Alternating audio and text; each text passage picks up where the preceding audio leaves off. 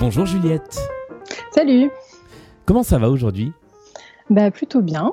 Ouais, malgré le, ciel un peu pluvieux euh, de, ce, de ce samedi. Ah mais moi j'adore l'orage euh, de temps en temps en fait. Donc euh, j'étais trop contente, j'ai fait du thé, tu sais, être à la maison quand il fait ce temps-là, c'est génial. C'est vrai, c'est vrai que c'est pas fondamentalement désagréable. Merci de venir discuter dans cet avant-dernier épisode de la première saison de À la maison. Bah, avec plaisir. Quel est le titre que tu as choisi pour, pour lancer cette discussion alors, c'est euh, Seabird des Alessi Brothers. Eh bien, on va écouter ça le temps de mhm. commencer la discussion. Et comme tu l'as justement fait remarquer avant qu'on commence, je vais mettre le son un peu plus fort pour qu'on entende mieux euh, le titre. Alors, comment se passe ce confinement depuis maintenant un petit peu plus de, de 50 jours euh, pour toi? Bah, pas trop mal, euh, je dois dire. Hein, euh, sans faire de romantisation du, confinement, pour moi, c'est plutôt agréable. Euh, et en plus, ça venait pile dans une période où j'en avais besoin, en fait, à plein de points de vue, travail, perso. voilà, je pense que j'avais besoin de ce temps de pause. Ouais. Le, le, fait de te retrouver en fait seul et donc face à toi-même a, a, été, a été utile, c'était nécessaire? Euh, oui, euh, alors c'est surtout l'idée, je pense, effectivement, de, faire un peu de développement personnel, un peu de, se recentrer, de, prendre soin de soi. Euh, et au début, j'ai l'impression que ça marchait pas trop, parce que justement, je pense que le début, c'était difficile, hein, comme on se disait tout à l'heure. Mhm.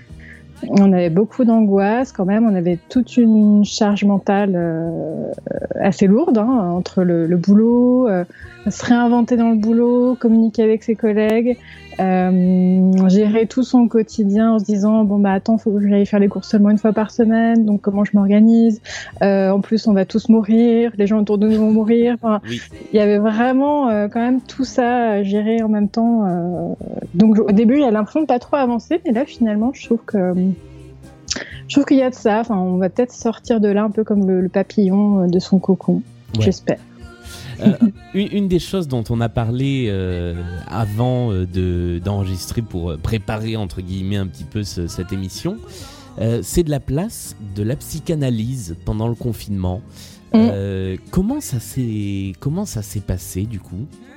Oui, du coup moi je fais une thérapie analytique depuis deux ans à peu près. Et avec une psychanalyste, tout ça, deux fois par semaine. Et euh, je trouve que ouais, on n'en a pas trop parlé dans les médias, mais effectivement, euh, comment on continue ça pendant le confinement euh, bah Alors, euh, au tout début, j'y allais encore en fait en physique, mhm. parce que c'est pas loin de chez moi.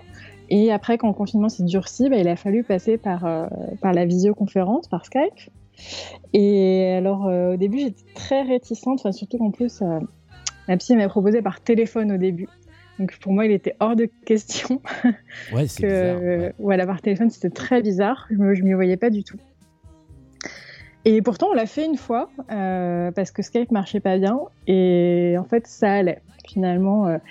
et d'ailleurs, c'est assez drôle parce que euh, progressivement, en fait, je me suis, sans me rendre compte, je me suis un peu allongée sur mon canapé. Ouais, ah, parce que justement, c'est la question que j'allais te poser. Est-ce que euh, bah, dans les présupposés d'une consultation euh, par Skype, euh, la, la psy t'a demandé de, de t'allonger ou pas forcément? Non, non, mais alors moi, quand j'y vais chez elle, on reste, je reste assise en face à face pour le moment. Donc on a, on a gardé le même schéma. et voilà, pour moi, c'est important en fait de quand même de continuer à la voir et d'avoir ses réactions. Mais bon, elle est un peu de la vieille école, elle maîtrise pas très très bien les outils et du coup, euh, en général, je vois surtout son front. voilà. Et est-ce que ça change quelque chose justement dans, le rapport euh, qu'on peut avoir avec son ou sa psy, euh, dans le fait de ne plus être face à face? Est-ce qu'il y a des barrières qui sautent plus facilement ou au contraire des choses qui sont plus difficiles à dire quand on n'est pas face à la personne? Eh ben, j'ai l'impression qu'il y a des choses qui sautent, ouais, finalement. Moi qui étais très attachée au cadre, en fait, euh, et, justement, j'aime bien qu'il n'y ait rien qui déborde. Euh, et finalement, euh, effectivement, c'est peut-être un peu plus facile parfois de dire des choses. et par ailleurs, je vois aussi que ma psy, elle, déborde un peu parce que l'autre jour, elle m'a dit bon bah comme le confinement est fini, je pense que on va faire une pause parce que j'ai besoin de vacances. Ah c'est très bizarre qu'un psy te dise j'ai besoin de vacances. Quoi. Normalement, il, il dit jamais des trucs personnels en fait. Mais euh, bah, c'est vrai que peut-être du coup pour elle, de son côté, ça, ça a marqué aussi un, un gros changement et donc une, fatigue professionnelle différente. Ouais, ouais bah oui, je pense, euh, d'une certaine manière. Ouais. C'est quoi la place du, silence dans, les discussions euh, Parce que j'ai l'impression, alors je, ne sais pas vraiment comment ça se passe, mais on m'a toujours dit que ce qui était presque aussi intéressant que les moments où on parlait, c'était les moments de silence. Euh, pendant des séances chez un ou une psy. Euh, là, quand on est à distance, quand on ne se voit pas, et que du coup le silence, on le vit seul, c'est quoi la place du, silence?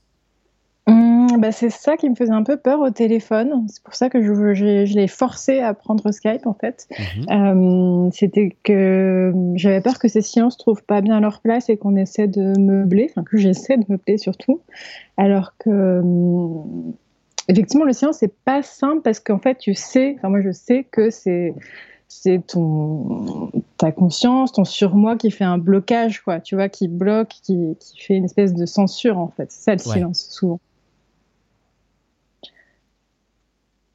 Non, voilà, c'était juste pour le, juste pour le plaisir de justement laisser un silence.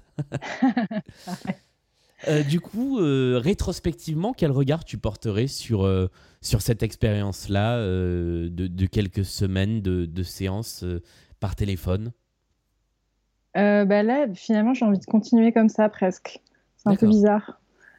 parce qu'il y a une forme de confort en même temps de voilà d'être chez moi, d'avoir juste à allumer mon ordi.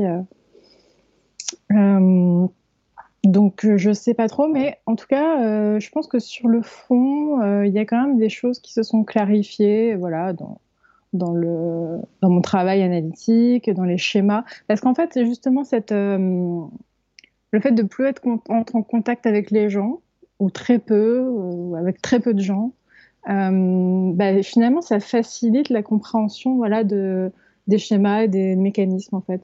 Justement, moi, j'ai pas mal travaillé sur le euh, la façon dont je gère le regard des autres, par exemple. D'accord.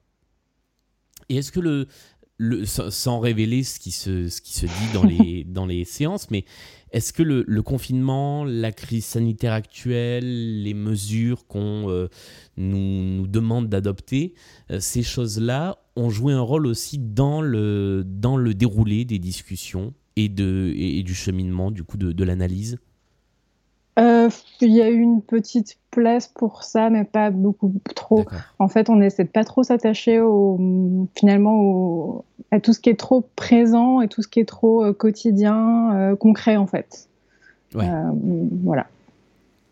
Plus globalement, sur, ce, sur, l'ensemble de, ce confinement, maintenant qu'on arrive à la fin, en tout cas de, de la première phase, euh, comment tu vois ces, ces, 50 jours qui viennent de. Enfin, ces 55 et quelques jours qui viennent de se passer bah, Franchement, euh, c'est difficile de, de, réaliser. Je trouve que c'est tellement absurde et surréaliste. Enfin, tu vois, de se dire qu'il y a, il y a deux mois, les gens se battaient pour du PQ. Ouais. Euh, ça me paraît vraiment fou. Enfin, tout était fou. Euh, et ça continue de l'être. Ça, va peut-être même être pire en fait. Euh, au moins chez nous, on avait une certaine, un certain contrôle. Ouais. Maintenant, il va falloir retourner dans la vie réelle avec les autres et euh, ouais, c'est un peu bizarre. Euh, sinon, euh, après moi, j'ai pas vraiment commencé de nouvelles activités euh, dans ce confinement. J'ai fait un peu plus de de ce que je faisais déjà. J'ai beaucoup bossé, beaucoup regardé des séries, cuisiné, scrollé les réseaux sociaux à fond. Ouais. mais euh, non, mais il y a un truc que tu disais qui est, à mon avis, très vrai, c'est que euh, jusque-là, chacun était dans son petit cocon, euh, soit en solo, soit familial, soit en couple, et que quand on va sortir en fait et rencontrer le reste du monde, moi, ce qui me fait peur, j'ai pas peur du déconfinement, contrairement à ce que mhm. ce qu'on a beaucoup lu sur les réseaux sociaux, mais j'ai peur que le déconfinement nous fasse prendre conscience de la réalité de ce qui s'est passé en fait. Euh, ne serait-ce que le fait de sortir dans la rue et de sortir plus globalement et de voir les endroits fermés, de voir les gens masqués, de voir les gens à distance, qui sont des choses qu'on a en fait essentiellement vues par le biais des écrans, par le biais de, des informations. je me dis que le, choc va peut-être être un petit peu fort à ce moment-là. Mm. Ouais, mais je te conseille de commencer à sortir un petit peu. ouais, bah, depuis justement une ou deux semaines, euh, je commence un petit peu dans cette, euh, dans cette optique-là. J'ai vraiment passé un mois quasiment sans mettre le pied dehors, sans, sauf pour aller au supermarché. Mm. Et là, je me suis remis justement à vouloir aller voir comment c'était dehors, pour mm. pas euh, tout prendre en pleine, en pleine face le jour J, quoi. Euh, moi, au tout début, moi, je, je, continue à faire quand même des balades euh, sans prendre de risques. Euh, mais je trouvais ça déprimant, en fait. L'extérieur, enfin, les rues vides, les magasins fermés, les gens très, très parano. voilà. Mais maintenant, je trouve que la vie reprend. Enfin, dans mon quartier, en tout cas, la vie a bien repris déjà. Donc, j'ai une bonne idée de ce qui nous attend la semaine prochaine. Ok. Dernière question, pour euh, terminer comme d'habitude toujours la même question. Euh, mm. Sauf que là, je suis en train petit à petit de la repatouiller un peu. Euh, quel conseil est-ce que tu donnerais aux gens qui nous écoutent pour vivre le mieux possible justement les semaines qui nous attendent? Je sais pas. Alors moi, j'ai une recommandation culturelle. Je sais pas si ça va aider, mais en, fait, je profite de cette tribune parce que je pense que tout le monde doit voir ce film. Ouais. Ça s'appelle L'an 01. Je sais pas si tu connais. Pas du tout. C'est un film de 73, j'ai fait la petite fiche Wikipédia avant, euh, qui est adapté d'une BD de GB et qui est réalisé par euh, Jacques Doyon, Jean Rouche et Alain Renet. il y a mhm. plein, plein d'acteurs euh, connus dedans. Il y a, il y a Depardieu, il y a plein, plein de monde, il y a Coluche même. et en fait, le slogan, c'est On arrête tout et on réfléchit. Ouais. Donc euh, c'est euh, voilà, c'est post 68, euh, un gros film de Babos très utopique où ils imaginent voilà, on ferme les usines, on arrête tout, on arrête tout ce qui est des questions de propriété. Il y a une scène géniale où ils vont au musée, je sais plus comment ils appellent ça. En fait, les supermarchés sont transformés en musée de la consommation. D'accord. tout est exposé, et voilà. Ou alors les gens se font des blagues, ils mettent le réveil à 5 heures du matin et ils se réveillent et se disent non mais en fait on n'a pas besoin d'aller bosser euh, voilà. Donc c'est très drôle c'est plein de petites scènes comme ça. Je pense qu'il est trouvable assez facilement. Ah bah alors du coup j'ajoute une recommandation qui va un peu dans le même esprit qui a euh, une, euh, une dizaine presque quinzaine d'années de moins. C'est un disque que j'ai redécouvert aujourd'hui. Un disque de Jean-Michel Jarre qui s'appelle Musique pour supermarché qui euh, n'existe en fait que sur YouTube en version pirate, puisque c'est un disque qui n'est sorti qu'en non exemplaire, qui a été détruit, la matrice a été détruite dès qu'il a été vendu. Euh, c'est génial. Et c'était en fait la bande son d'une expo sur les supermarchés, sur la grande distribution. Et Jean-Michel Jarre a décidé de faire ça pile au moment où le CD arrivait dans les supermarchés. Euh, pour montrer que la musique n'était pas un objet de supermarché comme les autres et que donc il était encore possible de faire un disque et de le faire disparaître une fois qu'il était écouté. Euh, donc voilà, je allez écouter musique pour supermarché, c'est très euh, Jean-Michel Jarre des années 80, faut aimer, mais c'est une pièce d'archive assez assez intéressante.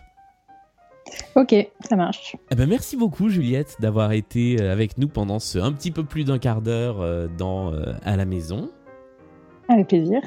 Et puis on se retrouve, euh, bah, j'espère qu'on se recroisera après le déconfinement tout de même. Oh bah oui. Et, euh, et puis nous on se retrouve demain donc pour le dernier épisode euh, de cette première saison de À la maison. Salut à tous.